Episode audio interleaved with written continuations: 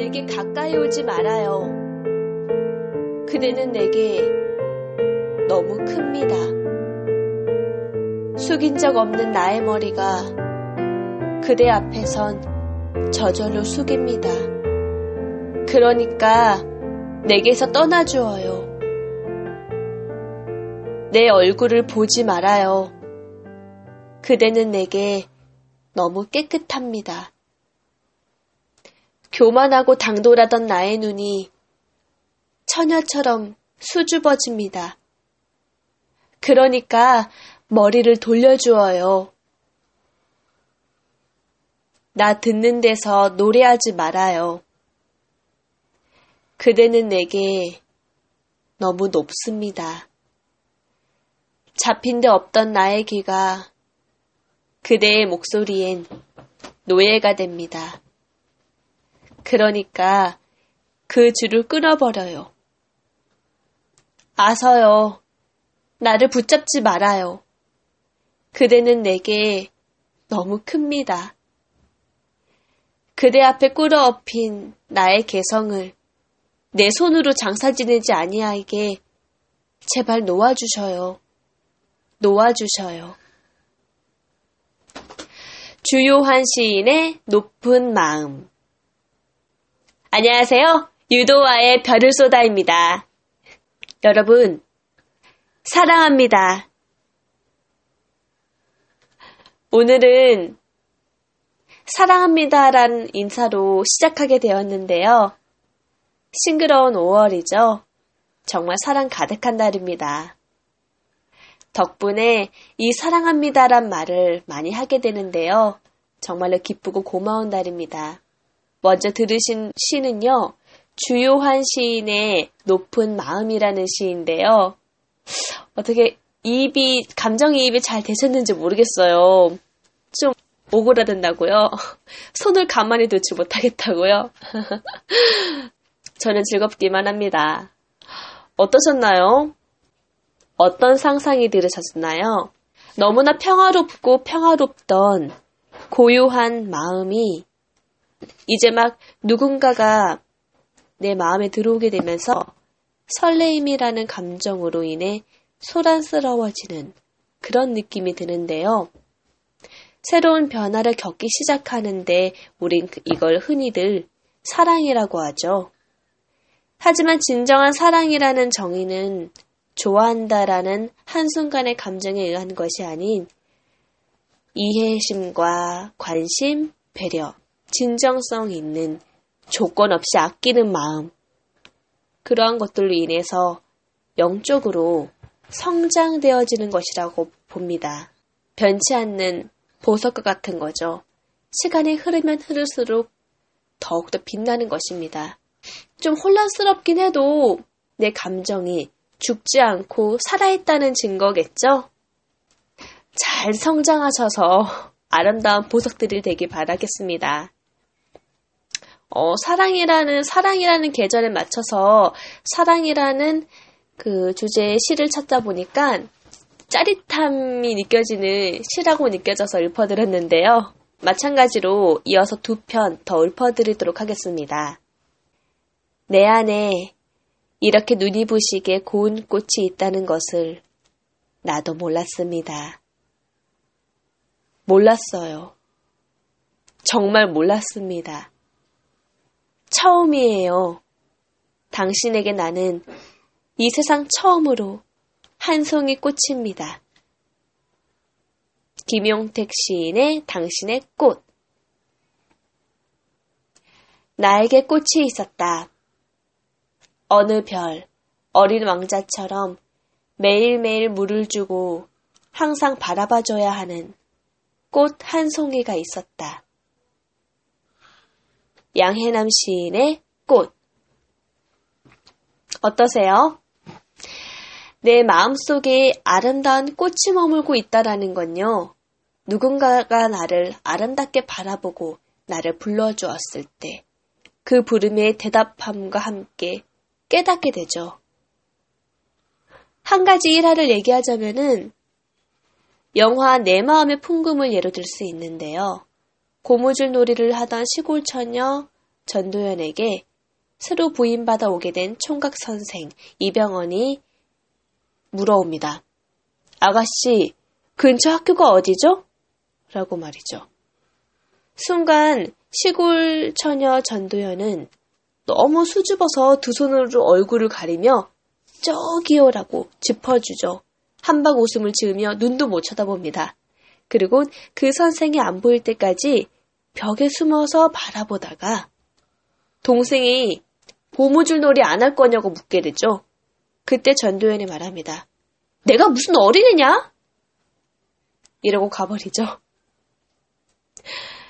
아가씨라고 불러준 이병헌의 말 한마디에 고무줄 놀이를 하던 시골 처녀 전도연은 온데간데 없고 아름다운 꽃처녀 전도연이 된 것이죠.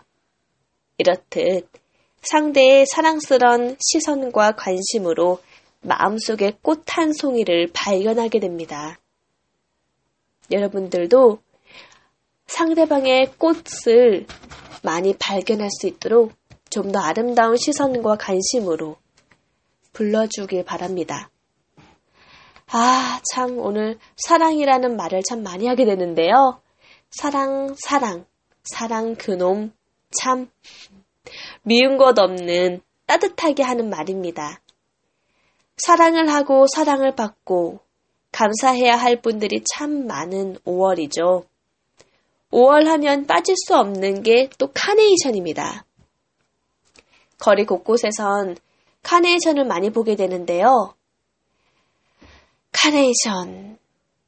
하면 저는 어릴 적에 선생님께 드릴 선물과 함께 색종이를 오려 만든 종이 카네이션이 가장 먼저 생각납니다. 그리고 삐뚤빼뚤 편지 쓸 때에만 사랑해요라고 엄마 아빠에게 표현을 했던 엄마 아빠에게 그렇게 드릴 손편지가 생각이 납니다. 여러분들은 어떤 추억이 떠오르시나요?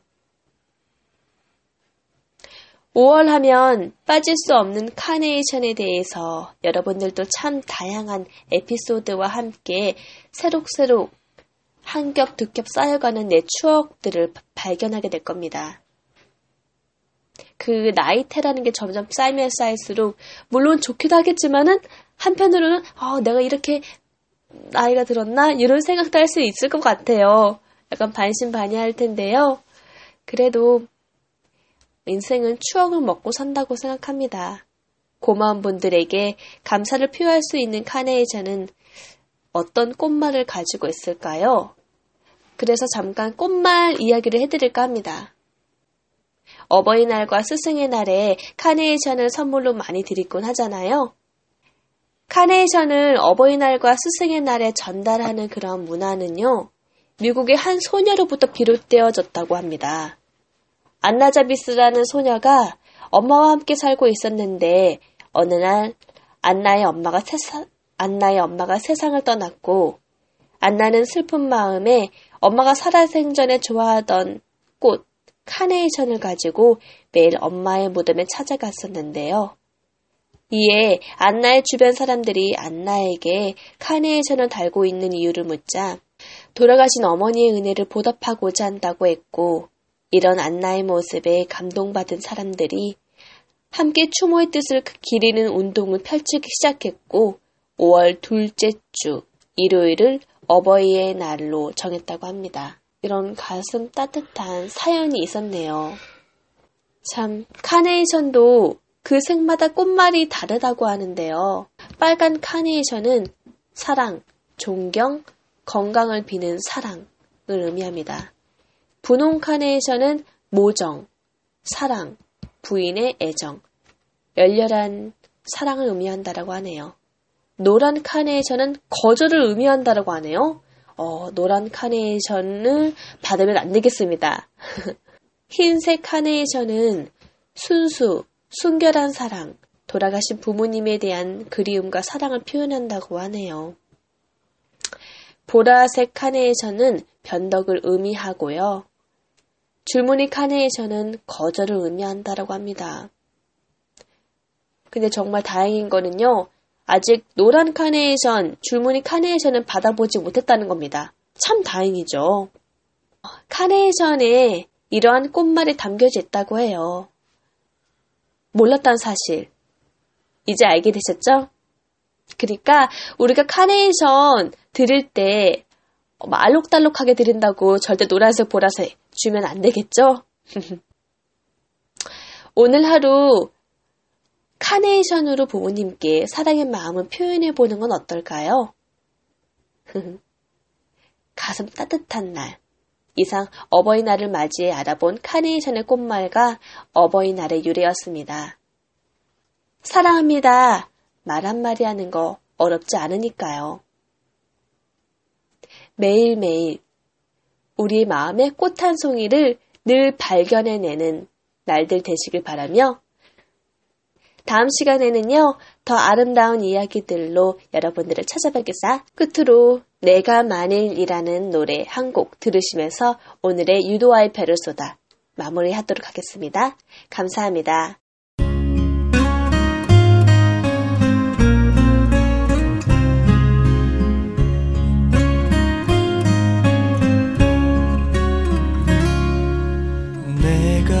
만일 하늘이라면 그대 얼굴에 물들고 싶어 붉게 물든 저녁 저 노을처럼 나 그대 뺨에 물들고 싶어 내가 만일 신이라면 그대 위해 노래하겠어.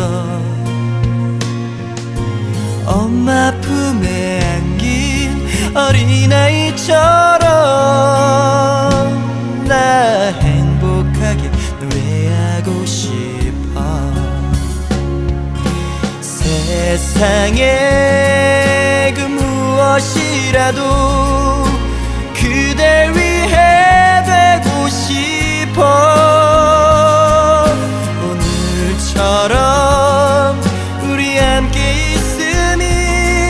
내겐 얼마나 큰 기쁨인지.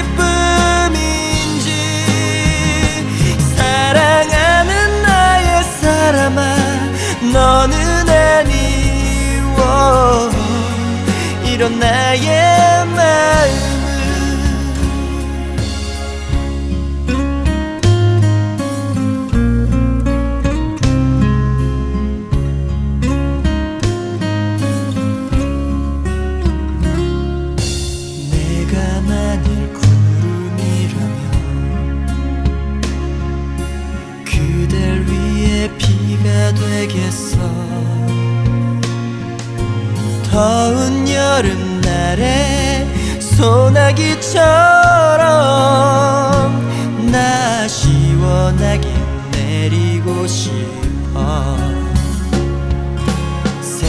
세상에 그 무엇이라도 그댈 위해 되고 싶어.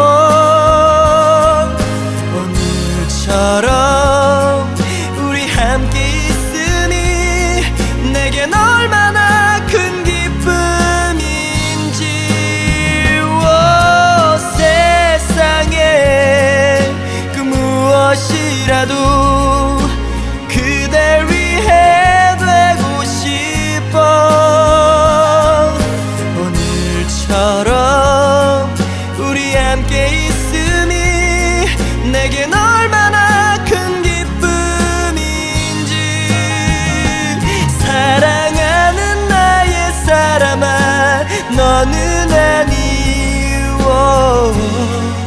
이런 나의 마음은 이런 나의 마음